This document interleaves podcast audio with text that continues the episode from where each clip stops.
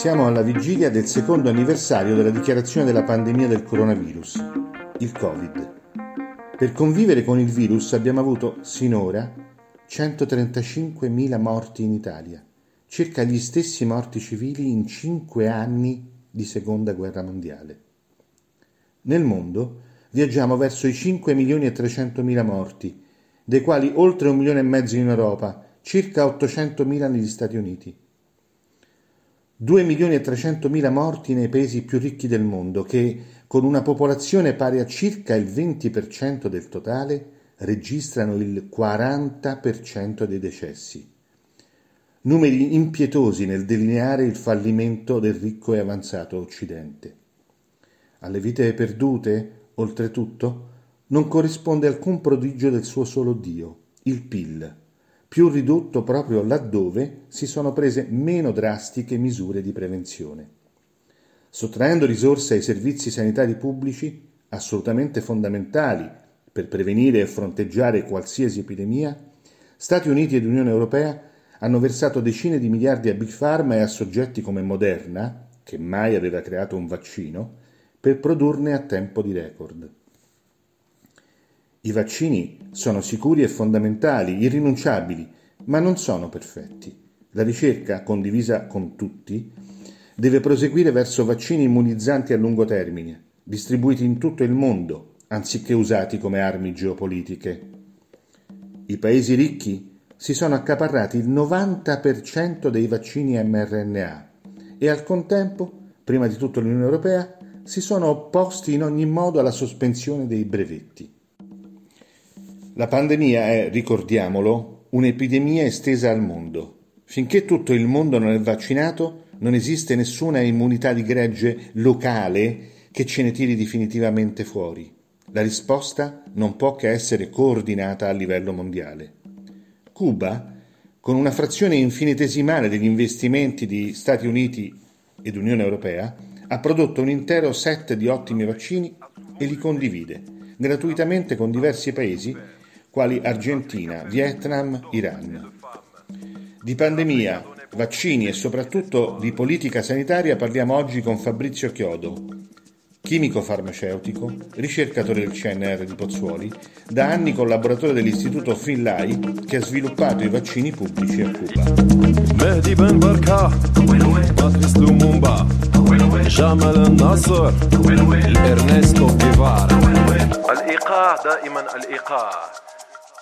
Benvenuti su Guerriglia Radio, collettivo di informazione indipendente. Eh, grazie a Fabrizio Chiodo di essere qui. Buongiorno Fabrizio. Buongiorno, buongiorno a tutti. Con noi in studio c'è PMO, ciao. Ciao, buongiorno a tutti. Fabrizio, partiamo da Cuba, dove tu hai avuto questa importante esperienza di ricerca e sviluppo dei vaccini. Di Cuba qua in Italia si è parlato molto, molto, si è parlato un po' quando inviarono i medici cubani, dopodiché sui media mainstream l'esperienza cubana è un po' sparita dai radar. Qual è la situazione epidemiologica oggi a Cuba? Insomma, come va la campagna vaccinale?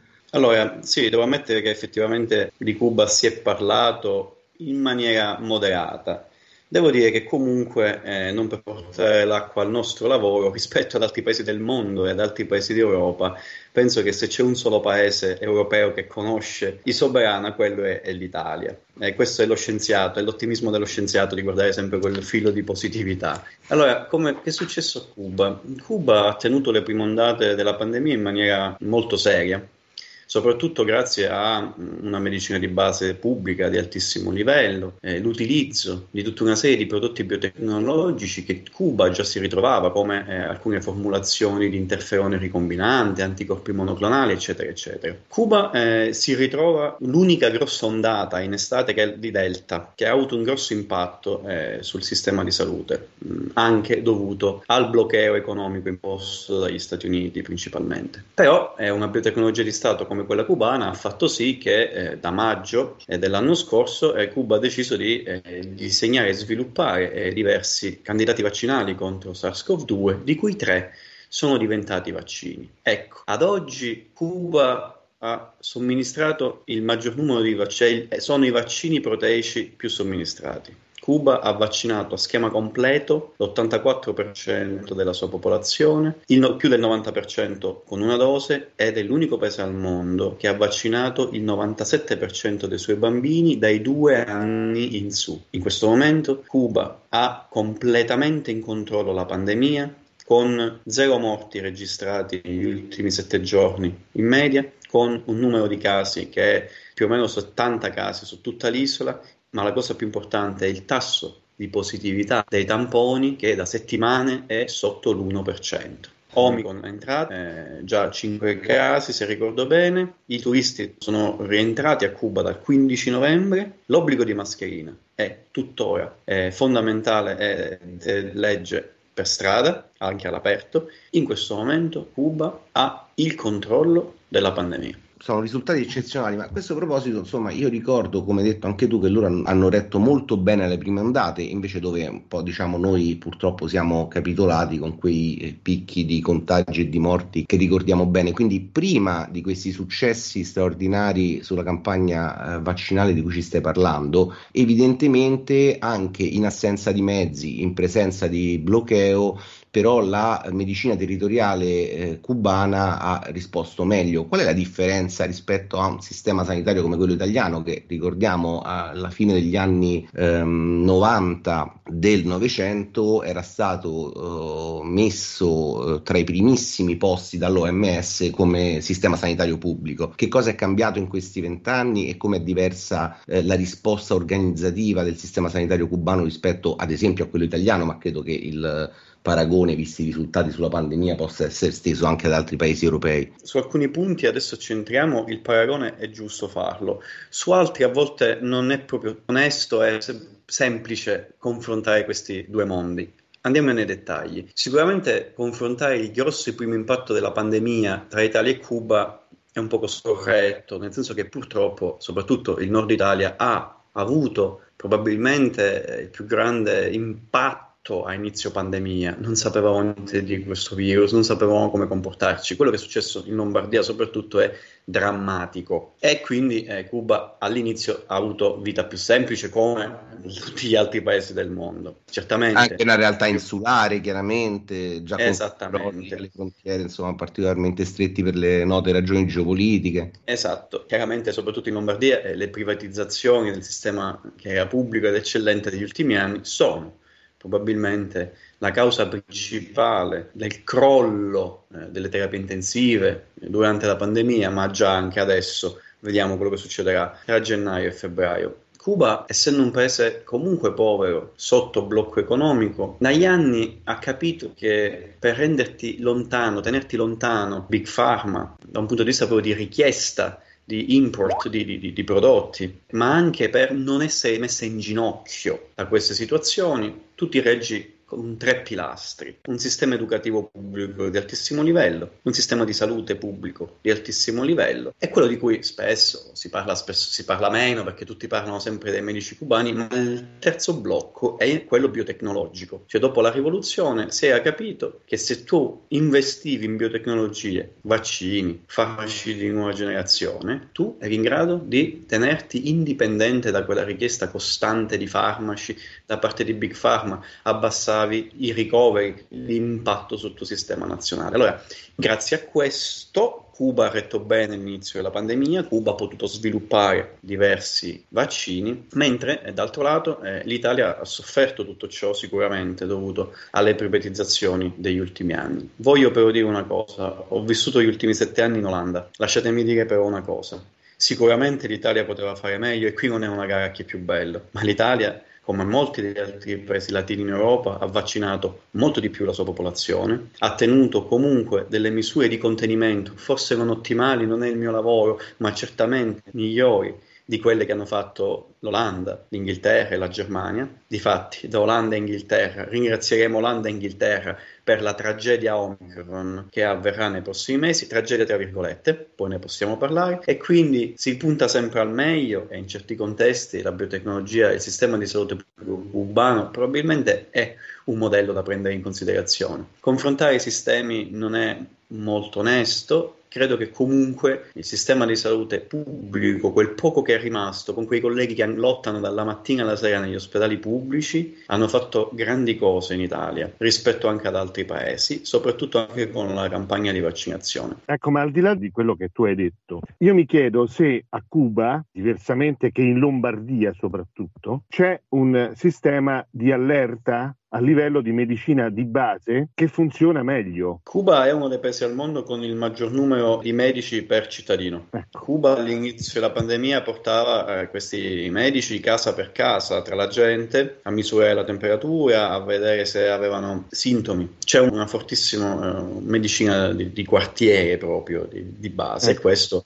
soprattutto all'inizio della pandemia ha aiutato. In più Cuba conosce dengue, conosce altri tipi di, di virus che entrano nel paese regolarmente regolarmente, quindi sa cosa fare in questi casi. Quindi il sistema di vigilanza sanitario, sì. che è fondamentale. Sì, è stato fondamentale. Pensate anche che Cuba per, per un grandissimo periodo ogni turista che entrava a Cuba faceva eh, due tamponi molecolari, uno in arrivo e uno dopo i cinque giorni di quarantena. Pensate i costi per l'impatto per il sistema economico di, di, questa decisione, eppure andava fatto e l'hanno fatto. Eh, continua a fare test antigenici ovunque. Quando sono a Cuba, sono tornato da poco, ogni persona, che è quello che dovremmo fare, cioè anche i vaccinati al minimo dubbio di contatto si fanno un test antigenico o vanno a cercare come farsi un test antigenico, ecco, c'è, c'è un rispetto di, di proprio collettivo, ecco, che forse li, li rende diversi, ma forse lo, lo, eravamo pure noi, ecco, è proprio il concetto di, di, collettività che è saltato spesso in molti paesi europei, sicuramente quelli del nord Europa. Torniamo un attimo sui vaccini, dal punto di vista della produzione e distribuzione, come sono strutturati da un punto di vista legale? Sono protetti da, un qualche forma, da una qualche forma di brevetto oppure completamente di pubblico dominio come avvenne per il Sabin? Sono eh, vaccini che, eh, di, di, Stato, vaccini che appartengono alla biotecnologia pubblica eh, di Cuba, sono, hanno sotto il grande nome di BioCuba Pharma che poi sotto di sé ha i diversi istituti che hanno sviluppato questi cinque candidati vaccinali di cui appunto tre vaccini. Sono diversi istituti che hanno fatto ciò. I vaccini cubani hanno un brevetto pubblico, è un brevetto di Stato e questo facilita il trasferimento di tecnologia con altri stati, facilita il trasferimento di quello che chiamiamo il know-how, non devo soltanto darti la ricetta, ti devo anche dire come farlo. Questo è avvenuto per esempio con l'Institut Pasteur di Teheran, che in questo momento eh, l'Iran eh, produce anche il Soberana 2 e lo, ha fatto pure lo studio clinico di fase 3 e lo distribuisce alla sua popolazione. Quindi è un brevetto di Stato il cui intento non è quello di fare profitto privato, eh, ma semplicemente avere eh, la possibilità di esportare un tuo prodotto tra stati e fare rientrare diciamo, eh, questo profitto nella macchina dello Stato per riutilizzarlo eh, nel, nella macchina pubblica, cioè, questo è quello che, che, che, Cuba fa. L'intento è quello di salvare vite, l'intento non è quello di, di fare profitto. Hai un prodotto che è un brevetto di Stato, è un brevetto pubblico, eh, ha i suoi vantaggi quando devi trasferire la tecnologia. Ma quante dosi è in grado di produrre Cuba nei suoi stabilimenti? È autosufficiente per la propria popolazione? Riesce anche a produrre dosi da esportare, quindi non soltanto diciamo la ricetta, sempre tra virgolette, oppure... Cuba al momento si trova in un momento proprio di aver ottimizzato tutti questi processi. Cuba ha somministrato quasi 30 milioni di dosi dei diversi vaccini, eh, Cuba è in grado di produrre diverse milioni di dosi anche ogni due mesi, anche al mese mese perché si è ottimizzato il sistema e Cuba sta già esportando dosi a Vietnam, Nicaragua, Venezuela e appunto anche all'Iran che adesso produce pure. Sono in contatto con altri paesi, chiaramente avendo già vaccinato tutta la sua popolazione e facendo soltanto boost adesso, Cuba in questo momento ha quattro strategie di boost diverso, continua a produrre perché gli impianti sono al massimo dell'attività e quindi l'export ha le basi produttive ottimali in questo momento. Ci sono in piedi anche parecchie collaborazioni collaborazioni scientifiche, una mm, anche qui in Italia, ce ne vuoi parlare un po'? Sì, chiaramente ehm, per motivi di trasparenza, per il fatto che avevamo avuto i medici cubani qui in Italia, per il fatto di esserci io, sono comunque dei pochi collaboratori stranieri, sono un piccolo grano di sabbia ovviamente in questa storia, però eh, conosco e collaboro attivamente con l'Istituto dei Vaccini Finlay dal 2014. Allora, per tutte queste cose, lasciatemelo dire anche perché probabilmente l'Italia è uno dei paesi in Europa che più si ricorda di Cuba in maniera positiva, si è deciso di stabilire una collaborazione con l'ospedale Amedeo di Savoia di Torino che ci hanno aiutato prima nel testare la capacità dei sieri di convalescenti da Covid-19 cubani vaccinati col vaccino Soverana Plus, che è un vaccino pensato come monodose per i convalescenti, ma adesso utilizzato come boost per qualsiasi tipo di vaccino. E allora ci hanno aiutato a fare degli esperimenti dove eh, si vedeva come questi sieri erano in grado di neutralizzare le varianti del virus, anche per motivi di trasparenza. Cioè tu mandi sieri a Torino ed è Torino che fa gli esperimenti e i risultati stiamo scrivendo la pubblicazione sono stati molto interessanti. Siccome è molto complicato e ci lavoriamo da, da mesi, mh, mm, riceve autorizzazioni per studi clinici qua in Italia, ma ovviamente anche per la commercializzazione di un prodotto cubano in Italia. E allora quello che si è deciso, essendo anche trasparenti col Ministero e con l'ospedale Amedeo di Savoia, è stato quello di fare uno studio clinico osservazionale dove 30 volontari italiani sono andati a Lavana persone vaccinate, quei diversi vaccini approvati dall'EMA, dall'Unione Europea, sono andati a Cuba, hanno fatto la loro terza dose boost di Soberana Plus e adesso sono tornati. Il giorno 15 abbiamo fatto, era il ventottesimo giorno della vaccinazione, abbiamo fatto i prelievi e a breve avremo i risultati, siamo certi del titolo anticorpale che è schizzato alle stelle e soprattutto la capacità di questi anticorpi di neutralizzare le diverse varianti di SARS-CoV-2 sempre per motivi di trasparenza e soprattutto per offrire eh, ai paesi del mondo un'opzione di natura proteica anche come boost. Ok, e quindi a questo proposito ti volevo chiedere come si differenziano, chiaramente in maniera divulgativa, i vaccini cubani dagli altri attualmente in distribuzione, soprattutto in Europa, e perché li definisci nativi pediatrici questi vaccini? Durante una pandemia la scienza tira fuori probabilmente il meglio di sé. Tecnologicamente parlando ha tirato fuori questi vaccini a materiale genetico che da un punto di vista produttivo sono molto interessanti perché in brevissimo tempo offrono una prima opzione per proteggerci. I vaccini a materiale genetico, eh, che quindi Pfizer e Moderna da una parte mRNA o eh, Sputnik, AstraZeneca, Johnson Johnson, sempre comunque diciamo adenovirali a materiale genetico. Ecco. Cosa fanno? Trasportano un'informazione, il materiale genetico, e lo, fanno, lo portano nelle nostre cellule. Le nostre cellule leggono questa informazione e iniziano a preparare i famosi pezzi del virus. In questo caso iniziano a preparare la famosa proteina spike. Nel preparare questa proteina spike, il nostro sistema immunitario vede questa proteina spike e risponderà ad essa in diversi modi, tra cui quello di preparare degli anticorpi in grado di neutralizzare il virus. Diametralmente opposti a questo concetto di darti le istruzioni, c'è per esempio un modo classico che è quello dei virus inattivati, che sono la base dei vaccini Sinovac e Sinopharm della Cina, ma anche di un vaccino francese che verrà a breve approvato. Cosa fai? Una cosa molto ovvia, prendi il patogeno in questione, in questo caso il virus, lo inattivi eh, chimicamente, ci gli fai del male e eh, utilizzi questo come vaccino. In mezzo a questa storia, tra l'informazione genetica, quindi le istruzioni per produrre un pezzo, e darti tutto il virus, in mezzo probabilmente c'è mm, la tecnologia, l'approccio che si chiama subunità, che è nei libri di vaccinologia il più sicuro, quello con i costi probabilmente più bassi, dipende anche dal contesto, e sono dei vaccini in questo caso proteici, dove tu questo pezzo del virus lo fai preparare, lo prepari tu in laboratorio, in delle cellule, ed è quello il prodotto principale della tua formulazione. Lui, il primo vaccino eh, proteico che verrà approvato dall'Unione Europea è Novavax, di cui forse avete sentito parlare, ma al momento i vaccini cubani sono i vaccini proteici più somministrati al mondo. Anche Sanofi ci ha provato, anche GSK ci ha provato, fallendo i primi tentativi di questi clinical trial. Quindi Cuba ha utilizzato una tecnologia nota. In più, e vado al punto pediatrico, chi disegna vaccini lo fa per la popolazione pediatrica. Un istituto che fa vaccini lo fa per i bambini, soprattutto in un paese come Cuba. E si è utilizzato quindi in adulti, subito, per motivi di sicurezza, ma anche per motivi produttivi, una tecnologia che Cuba già conosceva benissimo sapendo che era strasicura anche per i bimbi ed è quello del vaccino coniugato, un tipo di vaccino proteico. Ecco, il Solverana 2, che è uno dei due vaccini con cui gli adulti cubani si sono vaccinati, ma è il vaccino della pediatria a Cuba, è un vaccino che quando l'abbiamo disegnato si è pensato direttamente alla popolazione pediatrica. Sta di fatto che Cuba ha tra le mani in questo momento l'unico vaccino al mondo per la fascia pediatrica dai due anni in su sono stati vaccinati già 2 milioni di bambini cubani, nessun evento avverso, né in adulti ovviamente, tantomeno in bambini. E la tecnologia per la pediatria. E questa è veramente un'ottima notizia, insomma, che non ci siano stati eventi avversi e che stia procedendo così bene. Senti, quindi abbiamo tre macro categorie, no? Quindi mRNA, che è quella di più recente sviluppo,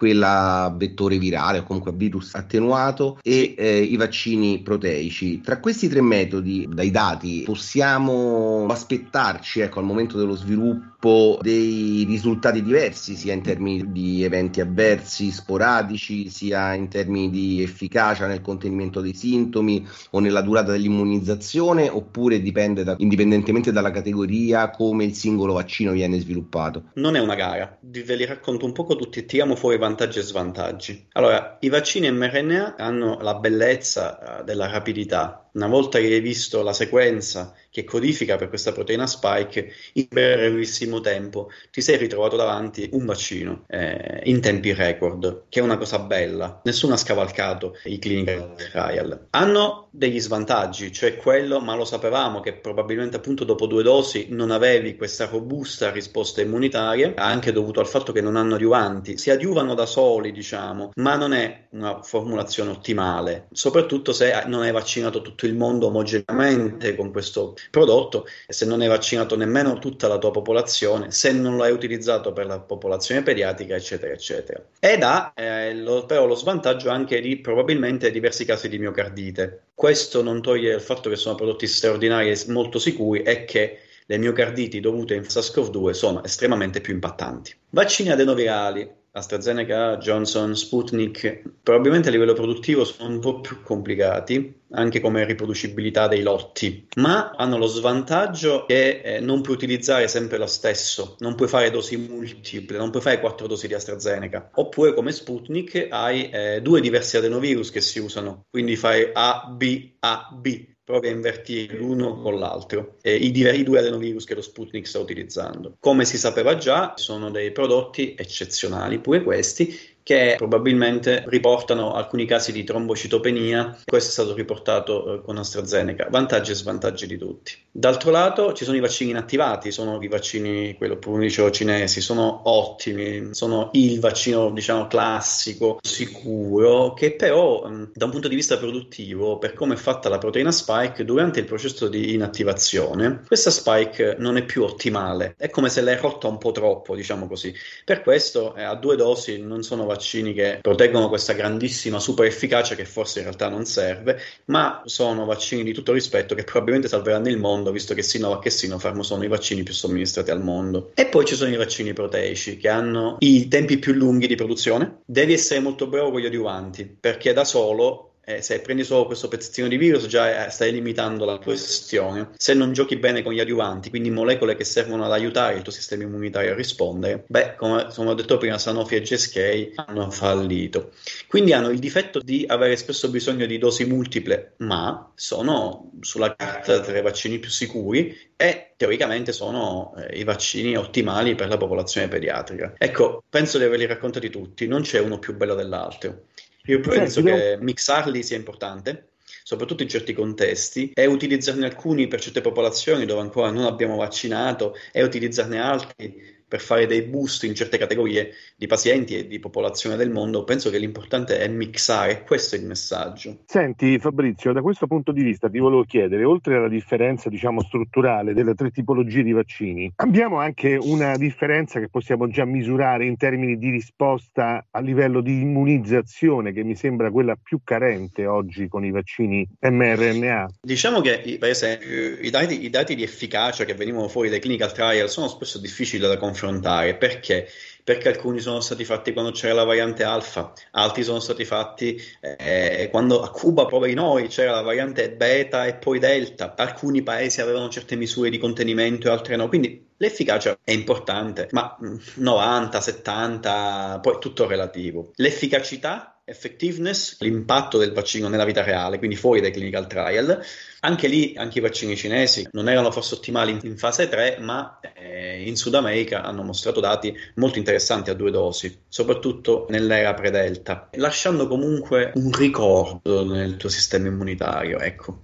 Sulla durata, eh beh, qui ripeto, non è una gara, ma sicuramente due dosi di vaccino mRNA richiedono un boost, un fare risvegliare il proprio sistema immunitario, e soprattutto nelle persone over 60 probabilmente. Quindi è difficile confrontare il tutto, sono tutti vaccini che comunque in qualche modo fanno del bene al tuo sistema immunitario, questo sì. Questo eh, sicuramente, però la domanda era a livello di realtà è a livello di quella che è la contagiosità poi del soggetto, perché noi conosciamo vaccini classici che mh, impediscono eh, il, di fatto il contagio, mentre questi, diciamo, con cui abbiamo a che fare noi, proteggono te che sei vaccinato da una grave malattia, ma non interrompono la, la possibilità di essere portatori, diciamo, sani o comunque poco affetti e di distribuirlo controllarlo questo virus?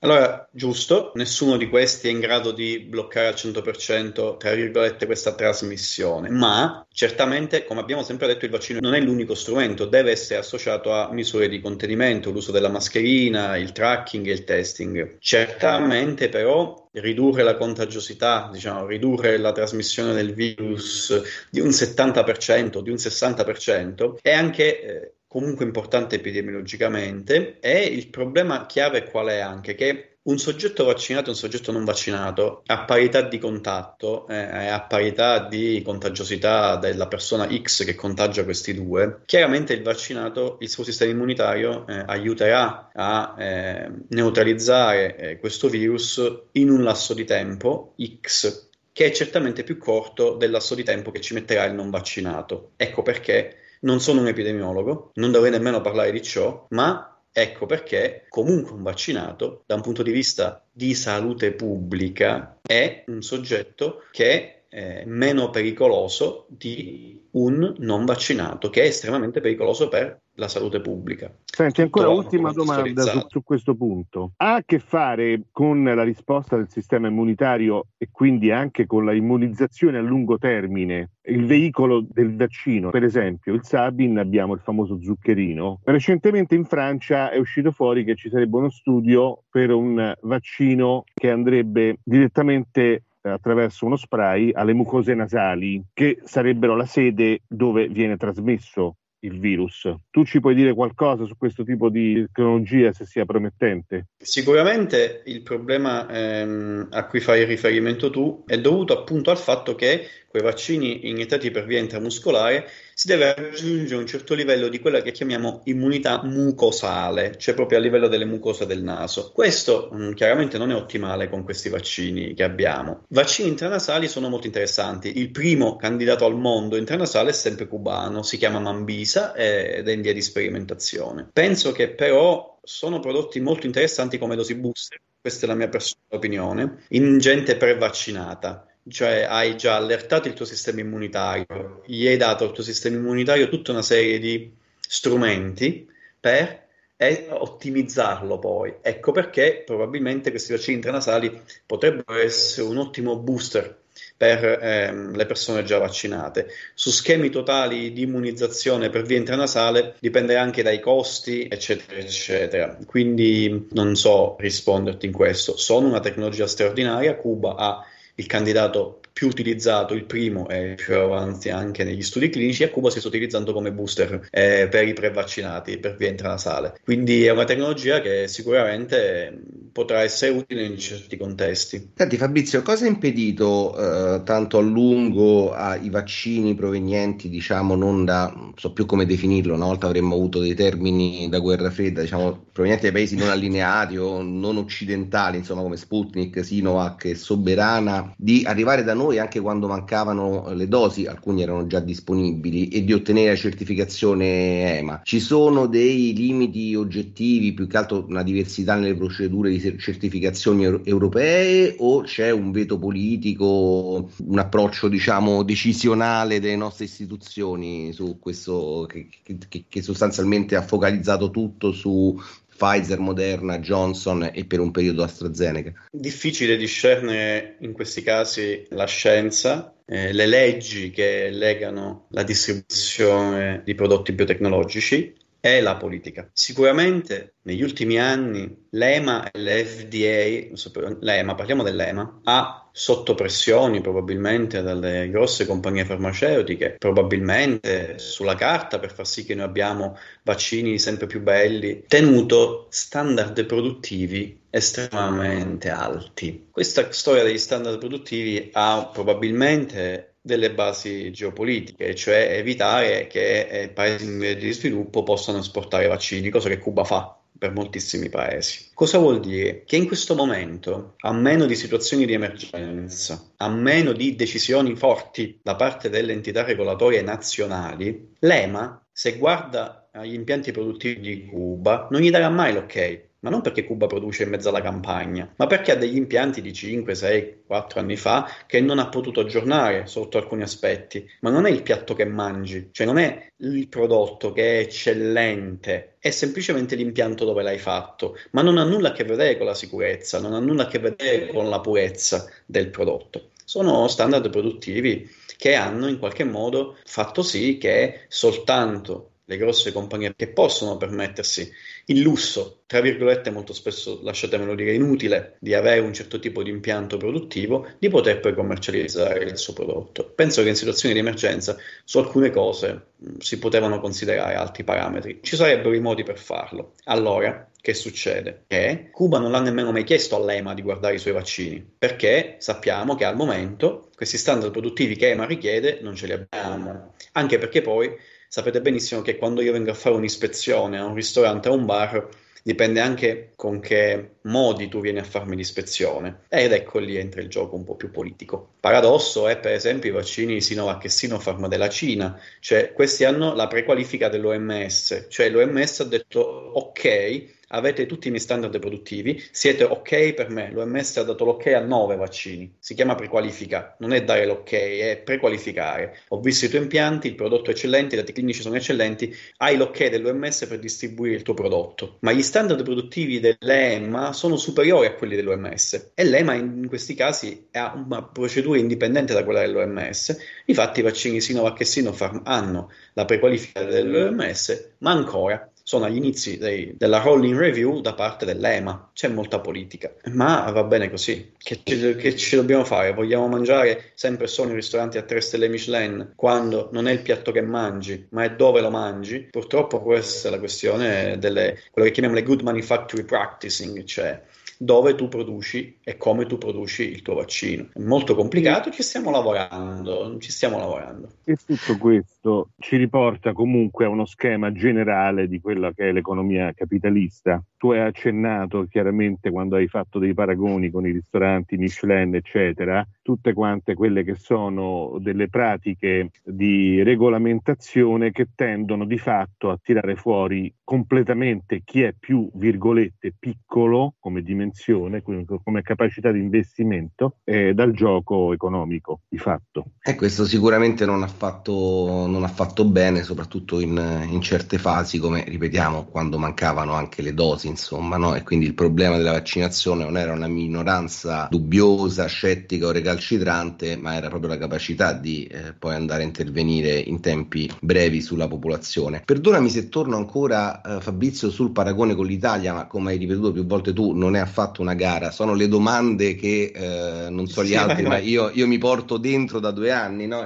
Una delle mie domande è stata: ok, abbiamo, siamo un paese avanzato, abbiamo una ricerca pubblica importante in tanti settori, anche in quello medico, abbiamo risorse che poi tra l'altro escono fuori, diciamo, quando, quando la situazione politica lo richiede, improvvisamente. Abbiamo anche la capacità di accedere a finanziamenti, lo stiamo vedendo in questa fase, perché l'Italia, ma possiamo dire la Spagna, possiamo dire altri paesi, non ha provato o comunque portato avanti la, lo sviluppo di un vaccino pubblico in parallelo, come ad esempio è avvenuto a uh, Cuba, senza escludere assolutamente tutte le altre eh, opzioni. È soltanto anche qui una scelta politica deliberata, ci sono gli ottimi vaccini che arrivano presto delle big pharma, ne prenderemo quelli, oppure c'erano anche degli ostacoli oggettivi nel contesto della ricerca pubblica italiana che tu conosci, nel senso eravamo potenzialmente attrezzati a produrre un nostro vaccino, magari in tempi un po' più lunghi rispetto a Pfizer, che effettivamente è stata più che tempestiva. Noi avremmo potuto come ricerca pubblica in tempi magari più rilassati produrre un, un vaccino uh, per tutti a basso costo o, o, o, anche se la posizione politica fosse stata diversa uh, ci sarebbe mancato qualcosa nella catena della ricerca. Cosa ha dimostrato Cuba? Cuba ha dimostrato, pur essendo povero, pur essendo sotto un blocco economico che lasciatemelo dire criminale, sei riuscito negli anni a sviluppare diverse formulazioni di interferone ricombinante, diversi monoclonali che hai potuto utilizzare a inizio pandemia e hai disegnato, sviluppato e prodotto 5 candidati vaccinali, 5 contro SARS-CoV-2, ti dimostra che la biotecnologia di Stato è possibile ed è reale, punto, indipendentemente dal sistema economico diverso. In più, tutti i vaccini approvati dall'EMA nascono dalle università pubbliche, da finanziamenti pubblici. Tutti. Io quando ero all'università mi insegnavano che se vuoi vedere un prodotto passare dal bancone del laboratorio alla siringa e all'intramuscolo in un paziente, lo puoi fare soltanto se ti aiuta una compagnia privata. Questo ci insegnano ed è sbagliato e non è vero. E allora va benissimo questo sistema economico, non è che dall'oggi all'indomani possiamo cambiarlo tutto. Va benissimo su un certo tipo di prodotti, ma a mio avviso quando si parla di vaccini o di farmaci che possono salvare molte vite umane, la biotecnologia di Stato è l'alternativa per i paesi in via di sviluppo, ma anche per noi. Certamente, certamente l'Italia ha e aveva il budget per farlo, l'Italia ha la conoscenza, la genialità per farlo, l'Italia ha gli impianti produttivi per farlo, così l'è la Spagna, così l'è il Portogallo, eccetera, eccetera. Quindi sì, si poteva fare, si potrebbe fare, si dovrà fare, secondo me, un network di paesi in via di sviluppo, di paesi anche del G20 e del G8, si potrebbe fare per tenere un network di biotecnologie e di imprese totalmente pagate dallo Stato fattibilissimo. Ovviamente questo diciamo, interferisce notevolmente con tutto il resto. Quindi sì, è fattibile, ci è riuscito Cuba. Fabrizio, ma il Covid è proprio come l'influenza? Quali sono le differenze reali in termini di impatto sulla salute pubblica, ovviamente, e quindi anche economiche? Perché se il pubblico non, non sta bene, ci sono problemi economici derivanti. Io non sono un medico, non sono un epidemiologo, non sono un virologo, eh, studio vaccini. Ecco, in questo gioco eh, di Covid ognuno dovrebbe parlare di quello che sa. Posso però chiaramente esprimere la mia opinione dopo che è da più di un anno che vediamo quello che succede negli ospedali. No, il SARS-CoV-2 non è un'influenza, il SARS-CoV-2 uccide molto di più di un'influenza in maniera diretta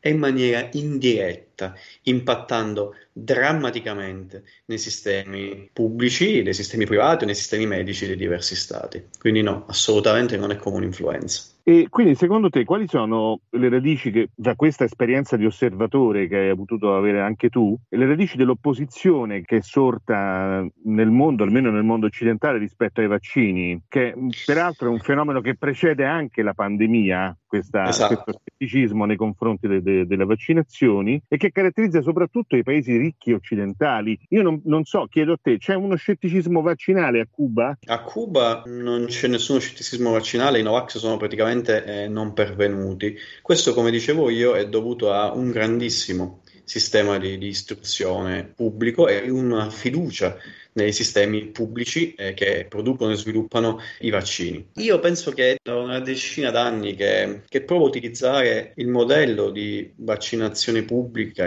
eh, a Cuba per zittire tutta una serie di Novax. Io personalmente penso che il mondo Novax, quello hardcore, cioè quello estremo, non sono altro che lobby che fanno il gioco di Big Pharma. Perché è esattamente quello la chiave. Meno gente si vaccina, più gente rimanda in ospedale, più farmaci dovrai utilizzare, più ricoveri dovrai utilizzare. Eh, e quindi più soldi fai rigirare effettivamente in Big Pharma che fa molto più profitto con terapie e ricoveri. Questo come concetto generale. Poi questo fa sì che sistemi di istruzione ormai distrutti, l'istruzione pubblica ormai quasi distrutta in moltissimi paesi, fa sì che la gente ha paura. E allora lì lo scienziato deve intervenire, perché le paure in questi mesi sono giuste e l'arroganza di molti colleghi scienziati non è stata costruttiva per la causa. Io come altri passiamo tempo a parlare con con la gente che ha paura nelle scuole, nei quartieri popolari, tra i lavoratori, tra gli operai, perché la paura è lecita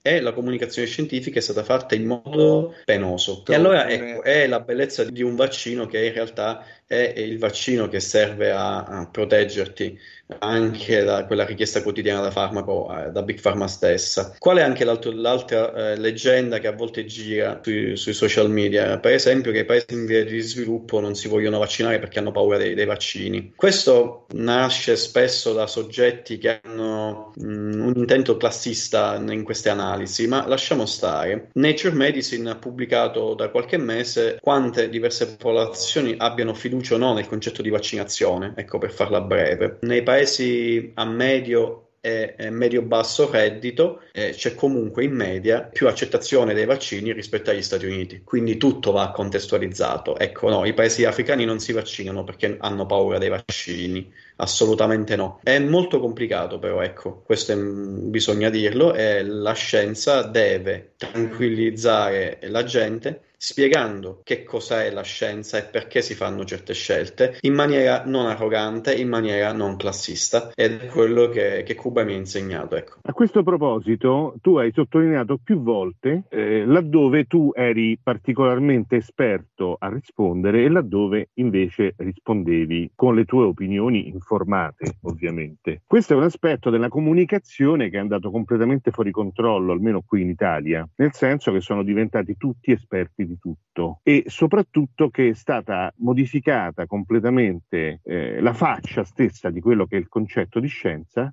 che è il concetto di un metodo di ricerca, e trasformata in una sorta di religione con dei preti sostanzialmente che danno ricette e leggi su qualunque cosa. Ci puoi dire qual è il tuo atteggiamento rispetto a questo? Aspetto? La televisione, i mass media cercano i personaggi, cercano audience, um, hanno parlato di scienza come se fosse il commento sul fuorigioco dopo le partite di calcio, l'opinionista. Io adesso con voi posso pure parlare di Omicron a livello epidemiologico, di come si apre o si chiude una scuola durante Omicron, ma ci sono colleghi che studiano epidemiologia che hanno fatto dottorati di ricerca per capire queste cose e io non capisco neanche una delle loro formule quando si fanno questi ragionamenti. Ci sono i nostri colleghi eh, che studiano come evolve un virus, che ci fanno capire come si muove eh, da una persona immunocompromessa a un'altra o come si muove da un animale a noi. Ci sono persone che studiano eh, il sistema immunitario, come risponde ai vaccini e al virus e ci sono persone come noi che provano a disegnare vaccini e ottimizzarne la ricerca. Ecco, tra di noi bisogna parlare, ognuno dovrebbe parlare di quello che sa. Purtroppo a livello mediatico vanno in televisione dei colleghi che parlano un poco di tutto, eh, come io potrei parlare con un amico al bar. E questo secondo me eh, non è ottimale, soprattutto in questa fase. Questo fa sì che eh, dai sogni sbagliati, fai credere che con due dosi di vaccino mRNA fosse, sarebbe finito tutto e adesso dobbiamo convincere di nuovo la gente a farsi le terze, forse le quarte dosi la gente ha paura di vaccinare i bambini perché non hai trasmesso la tranquillità. Sicuramente quello che vedo a Cuba è che oltre piena fiducia, visto il sistema pubblico di istruzione, sanità e biotecnologia, quando in televisione regolarmente vanno i colleghi a spiegare e tranquillizzare sulla pandemia, quando si parla di epidemi- epidemiologia vanno gli esperti epidemiologi, tutta una puntata, quando c'è da parlare su come sta mutando il virus vanno a parlare virologi, infettivologi, tra i più grandi del paese, ma non solo di Cuba, grandi esperti al mondo, quando c'è da parlare di vaccini vanno a parlare i colleghi, direttori di istituti, istituti pubblici che hanno fatto e disegnato i diversi vaccini, eccetera, eccetera. E allora ecco lì, qualsiasi persona che tu incontri per strada a Cuba, oltre a tenersi la mascherina eh, ed essere, sapendo di avere il 90% dei suoi cittadini vaccinati, inclusi i bambini, è in grado di spiegarti a livello molecolare qual è la differenza tra un vaccino mRNA e un vaccino proteico. Qualsiasi persona a Cuba sa benissimo che cos'è un anticorpo neutralizzante e come si comportano le varianti del virus. Questo è da invidiare. Ecco. Restiamo quindi su questo aspetto, diciamo, di quella che è la propaganda di tutti i generi. Il no ai vaccini negli Stati Uniti come in Europa eh, sembra che sia stato egemonizzato dalle destre. Tuttavia ci sono anche dei soggetti che si richiamano alla sinistra che hanno espresso una certa opposizione, in certi casi anche forte, alle campagne vaccinali che ci sono in corso e le posizioni di, di queste persone sono molto differenti tra di loro, ma possono essere riassunte più o meno così. I vaccini sono prodotti da Big Pharma, che è intrinsecamente corrotta e che non è trasparente e ha come fine soltanto il proprio profitto e pertanto non possiamo fidarci dei prodotti di Big Pharma. Come possiamo rispondere a questo ragionamento che pur contenendo alcuni elementi che presi singoli sono elementi sensibili, ci sembrano comporre alla fine un sillogismo errato? Vediamo se posso rispondere in maniera scientifica, perché in maniera filosofica non saprei rispondere.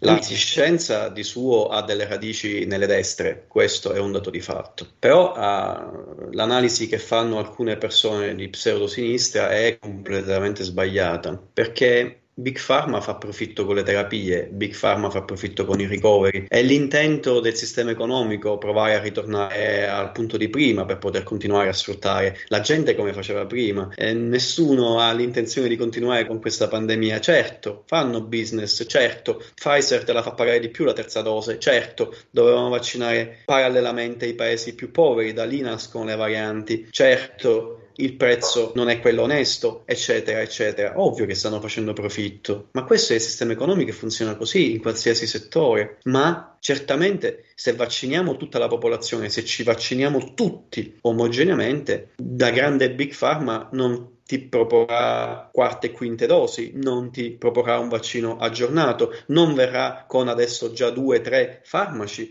contro SARS-CoV-2 specifici che 5 compresse costano 700 dollari, quando il prezzo di mercato dovrebbe essere 25 dollari con già un profitto di 23 volte. Di che cosa stiamo parlando allora? Ecco, questo mi insegna Cuba, è il concetto di vaccinazione che ti tiene lontano da Big Pharma e anche in questo contesto, per quanto si stiano semplicemente applicando le regole del sistema economico, è con la vaccinazione che tu daresti paradossalmente un colpo a Big Pharma. Pfizer non mente sui dati, non avrebbe motivo di mentire sui dati, questo è un concetto importante, questo è quello che molta gente deve capire. Nessun corso in fretta e furia a fare questi vaccini, sono stati rispettati tutti i trial possibili, eh, c'è una pandemia in atto, quindi molti step sono stati fatti in maniera concatenata, così è stato fatto a Cuba, Cuba sta somministrando le quarte dosi come boost, non c'è di fondo un complotto, c'è semplicemente compagnie farmaceutiche di altissimo livello che applicano le regole di mercato. E allora sì, è giusto dubitare sui costi, sul prezzo, sulla necessità di alcuni interventi, ma assolutamente non si può dubitare sulla sicurezza di, di questi prodotti con gli studi clinici in adulti che sono stati fatti. Terze, quarte dosi, pediatria, è tutto in corso, tutto sembra correre bene, ma lì bisogna offrire, bisogna proporre, bisogna ragionare anche su altri schemi di vaccinazione. Riassumendo, con la vaccinazione tu impatti anche sul business totale di Big Pharma che sta facendo tantissimi soldi con l'eparina, per esempio. In maniera indiretta e diretta i costi di un ricovero, dai cateteri al lettino, alle compagnie che ci sono dietro un'apparecchiatura per intubarti, le siringhe, i tubicini, ma secondo voi li, fa, li produce lo Stato? L'eparina, mm-hmm. farmaco più utilizzato dove sta questa pandemia, tra i business numero uno di Big Pharma, è quello è quella cosa più importante. E quindi non c'è un complotto, ma c'è un modo di produzione, sempre per usare termini. Sì, ma non è una novità. Eh, Fabrizio, adesso abbiamo l'emergenza che si chiama Omicron. Non ti chiedo di, di avere la, la, sfera di cristallo, ma eh, qual è la situazione dal tuo punto di vista, dal punto di vista di una persona molto informata, come opinione? Come opinione, sicuramente, visto che Omicron comunque entra utilizzando gli stessi strumenti delle altre varianti del nostro corpo, Sicuramente nei paesi che hanno vaccinato più del 90% della popolazione, inclusi i bambini, nei paesi che continuano con il giusto e corretto utilizzo della mascherina, con un giusto tracciamento, Omicron non dovrebbe impattare sui sistemi di salute, sugli ospedali. Nei paesi dove è vaccinato poco e male, nei paesi dove è tenuto aperto, sia in Europa sia nelle altre parti del mondo, Omicron impatterà in maniera diretta e indiretta, è un problema di salute pubblica. Non è direttamente quanto sia più o meno infettivo Omicron rispetto a Delta, non è il mio lavoro quello. Quello che possiamo sapere, che possiamo intuire è che probabilmente impatterà molto sui sistemi di salute, sui sistemi pubblici, privati, quello che sia sugli ospedali, in maniera diretta e indiretta. Dovrai ricreare reparti Covid, dovrai impedire alla gente di fare diagnosi per i tumori, certi tipi di chirurgie, eccetera, eccetera. Questa è la pandemia. Gli impatti indiretti di questo virus. Sono saltate le vaccinazioni in Africa, con tutte le altre malattie. Le donne in molti paesi muoiono perché non possono andare in ospedale a partorire, perché lì si fa solo Covid e i pochi medici che ci sono si devono occupare di Covid. Ecco, questa è la pandemia, il reale impatto della pandemia. Quindi ecco, Omicron, chi si può permettere di fare boost, chi ha vaccinato molto della sua popolazione, probabilmente terrà benissimo bene la cosa su Cuba siamo molto ottimisti, il piano B di vaccino specifico per Omicron è già attivo, vedremo che succederà. Io sono molto preoccupato per le campagne di informazione, perché se avremo bisogno di terze e quarte dosi, se dovremo vaccinare i bambini, che è quello che serve, io sono preoccupato da un punto di vista comunicativo, perché probabilmente in, in Italia, che siamo tra i paesi che più ha vaccinato in Europa, vaccineremo il 30% dei bambini e in Italia soltanto una piccola una percentuale di chi ha fatto le due dosi farà la terza e poi poi hai sempre quel siamo comunque al 78% di popolazione eh, vaccinata in Italia, perché spesso le percentuali che ci dicono è rispetto alla popolazione vaccinabile, ma ormai dobbiamo guardare i dati rispetto alla popolazione totale e c'è una grande differenza tra 78% e 90% c'è una grandissima differenza, soprattutto con Omicron. Io sono ottimista per quei paesi che, come, come penso a Cuba, eh, hanno un alto tasso di vaccinazione e stanno facendo in tutto ciò una campagna di boost con quattro tipi di boost diversi. Eh, quanto potrebbe essere importante reimpostare la comunicazione in modo da far capire che questo è un problema complesso, non esistono pallottole d'argento, il vaccino è forse la leva eh, più importante, più efficace, una condizione necessaria per uscire dalla pandemia, ma non è sufficiente e bisogna mantenere l'allerta anche su tutte altre leve, quelle che abbiamo utilizzato parzialmente, lockdown, distanziamento, quelle che abbiamo usato molto come le mascherine mascherine e quelle che invece abbiamo abbandonato subito, come il tracciamento, come le quarantene prolungate per tutti in ingresso e in uscita dal paese in quel senso, che invece hanno, ad esempio, nelle realtà orientali, ma anche come abbiamo visto non soltanto lì, eh, portato dei risultati importantissimi prima che fossero disponibili i vaccini. Io quello che posso dire è che è difficile analizzare un sistema che ha radici, stabilisce le proprie radici tanti anni fa aver distrutto l'istruzione pubblica, che comunque prova a resistere eh, in Italia.